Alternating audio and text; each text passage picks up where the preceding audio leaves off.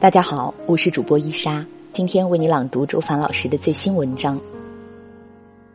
记得上次时间大课，课间结束的时候，有位学员来问我，他开始越来越能体验到我说的“你的世界就是你创造的”这件事儿。他告诉了我很多，当自己改变之后，身边的人也开始发生改变的证据。但还有一件事儿，我到现在还是无法接受。他说：“对于那些新闻里关于拐卖儿童的事情，还是很容易引起我的恐慌。面对这些事情，我该怎么办？”他问，又补了一句：“我如何做能确保我的孩子不会发生这样的事情？”当时我们在酒店大堂里漫步行走，听到这个问题，我沉默了一会儿，然后伸出手，指了指头顶的天花板，问他。我们如何做能避免楼上的天花板不要掉下来？他愣住了，也沉默了一会儿，说：“好像我避免不了。”他若有所思。基督教徒有句俗语：“拴好你的羊，然后祈祷吧。”做好你能做的，做好你该做的，剩下的就是信任和接受了。在二零一九年五月十四号六点二十七分。川航三 U 八六三三航班从重庆江北机场起飞，在七点六分左右，平稳飞行的飞机突然爆裂，在九千八百米高空，驾驶室瞬间暴露在零下四十度的低温和缺氧环境中，副驾的半个身体已经飞出去，从而导致驾驶舱失压，温度降到零下四十度。在这样的极端情况下，经验丰富、冷静坚韧的刘传健机长创造奇迹，成功返航。把飞机安全降落在成都双流机场，机场几百位乘客和机组人员全部生还。这个故事也就是《中国机长》这部电影的原型。当我们看到电影中飞机出事，机身剧烈抖动，推着餐车的空姐直接失重在机舱飞起来，氧气面罩脱落，乘客惶恐不已，也有乘客要冲去驾驶舱找机长了解情况，后来被乘务长拦下来。我想。如果我是这个飞机的乘客，我能怎么办？我发现当下我唯一的选择就是相信机长，因为除此之外我没有更好的选择。这个世界上有很多事情都不在你的掌控中，比如死亡，比如意外。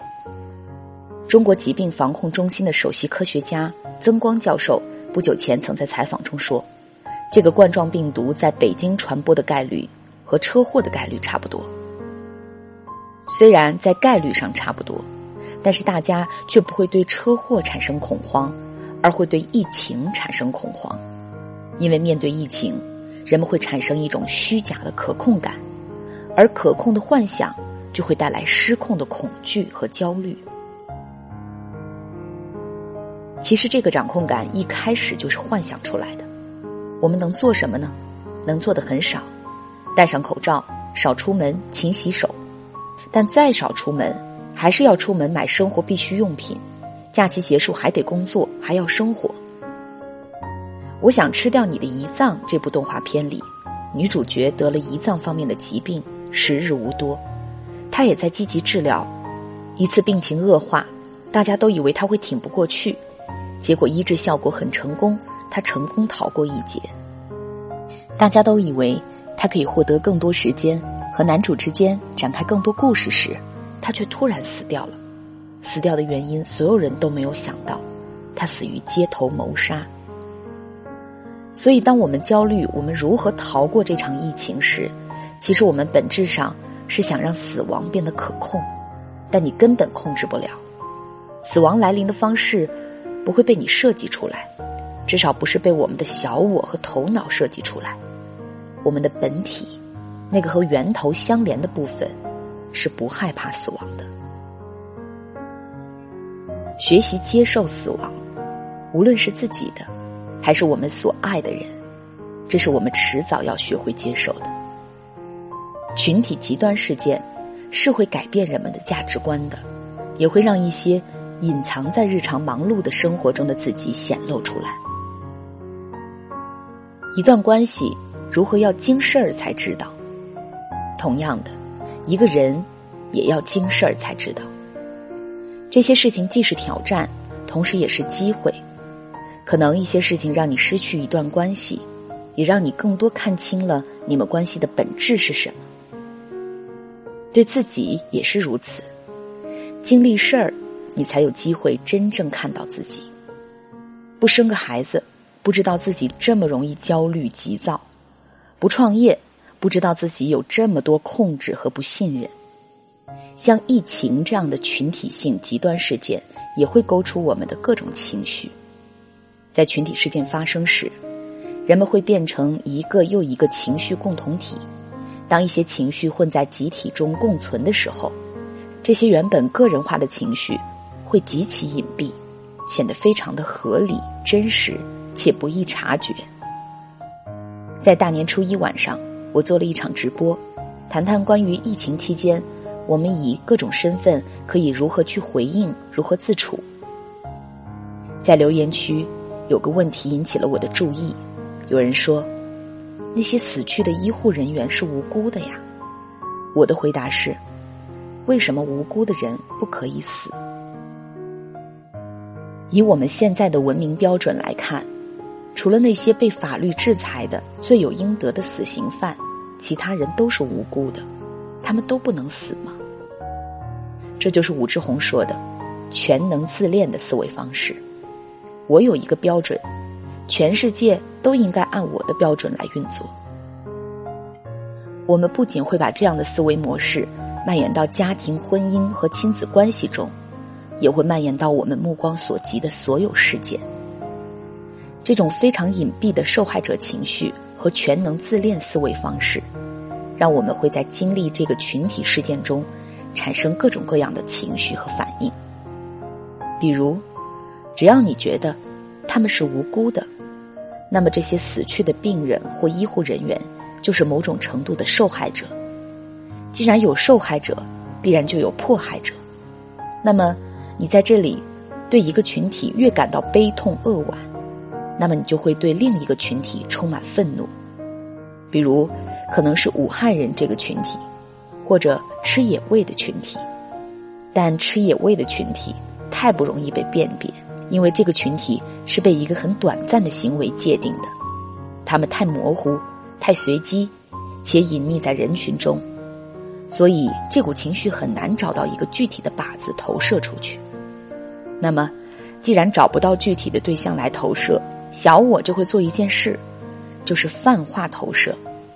于是，这个感觉就变成了：这个世界没救了，人类太愚蠢了，生命好脆弱，迫害者。就不再是一个群体，而是整个世界、人类或者命运。一旦迫害者被泛化到这么大的范畴，那么丧的感觉弥漫开来，那种无力感、渺小感，被命运的车轮碾压、无从反抗、一切毫无意义的感觉就挥之不去了。而这一切的起点，就是一个关于人该怎么死的全能自恋幻想被打破而已。然后一系列的念头、情绪链条就自动启动了，而这个启动过程被混进群体事件中，实在是非常难以被觉察。这个春节假期，我们被疫情困在家中，大家每天都会接受大量的信息，从朋友圈、电视新闻、自媒体、各个群、朋友那里的小道消息，这些信息会如何影响你，引发你的何种反应？其实是个非常好的自我觉察的过程。在任何一个事件中，我们都可能以两个身份参与：当事人、旁观者。就疫情这个事件来说，我是武汉人，作为在疫区中心的人来说，我就是当事人。在武汉，我们已经非常强烈的体验到疫情带给我所生活的城市的影响。以及对我的生活、计划、工作等各方面直接或间接的影响，而我需要选择我以怎样的状态来参与这些变化，比如做好防护，守护好自己的身体和心情。我当然想过，为什么这次我的城市会成为疫区，但是很快就明白，为什么不能？只因为这是我的城市吗？既然发生了，就接受、信任这个过程，不去执着那些被突如其来的疫情打乱的计划，迅速放下这些，快速调整，回到当下，好好做做一直想做但没时间做的事儿，陪陪家人，把每天在这一百来平米范畴的生活过得充实有趣。参与者因为在事件中心，所以每一个微小的视角选择，都会直接影响到接下来的自己，以及所有的行为和决策。在新闻里面，对医护人员感染，甚至有人死亡这件事情，我们就是旁观者，而旁观者是一个很容易带私货且不自知的位置。一个女孩去公园散步。路过一把长椅，突然黯然神伤，抚摸着这把椅子说：“这把椅子真的好可怜，被风吹雨淋日晒，每天这么多人坐它、使用它，但从来没有人感谢它，它真的好难过。”这个女孩在说的是这把椅子吗？当然不是，他说的是自己，他只不过把自己内心深处的自我感投射在了这把椅子上。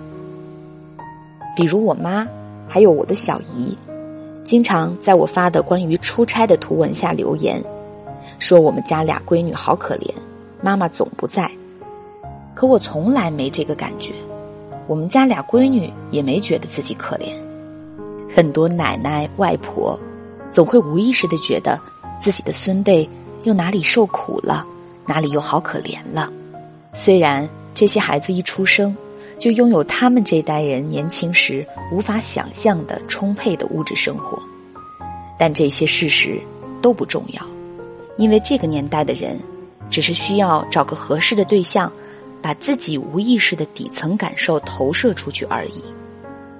孙辈就是个非常好的选择，足够亲密，又还没有能力能清晰的表达自我，不会反驳，不会澄清。可以随便被投射，他们对孩子产生的感觉和孩子真实的感受本质上没有任何关系。当然，也有些时候，我们的投射和对方的感觉正好一致，这时候这种认同就会彼此加强，那个自怜自艾的自我感会更真实、强烈、稳固。就这个无辜留言来说。其实是关于我们如何看待殉职这件事儿。有些人看到的是他们无辜遇难，感受到世界的不公，深深的遗憾。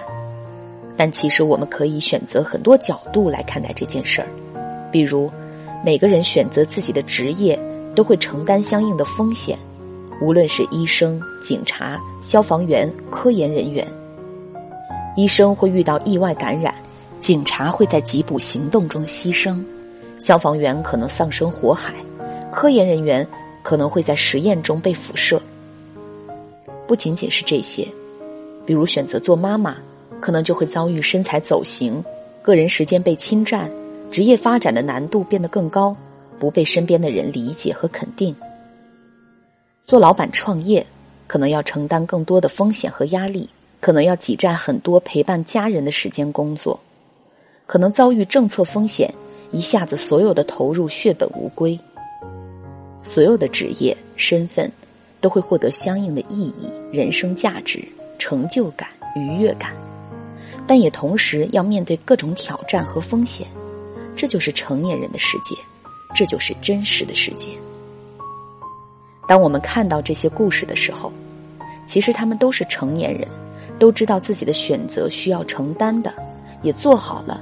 要承担的准备，不是说我不感激，而是作为旁观者，除了感激，我们不需要对他们投射太多其他情绪，打抱不平、不值、不忿、心疼，这里面有多少是把我们自己内在那些自我感投射在他们身上？在某种程度上，我们对他人的投射。也是我们自己在遭遇到类似事件时的反应和价值观。作为旁观者，选择用什么样的视角观察，携带怎样的情绪观察，这些看似对自己没有太多直接影响，产生的细微且高频，所累积起来的庞大的情绪，以及情绪延伸出来的价值判断，所逐渐累积出了我们的那个自我。当事件真的发生到你身上时，那些过去累积的习气模式，也会形成一股巨大的势能。那些明明知道就是做不到的感受，又会一遍又一遍的束缚着你。疫情最终一定会过去，但这段日子却十分宝贵。这么多的时间和家人无缝相处，和自己的相处。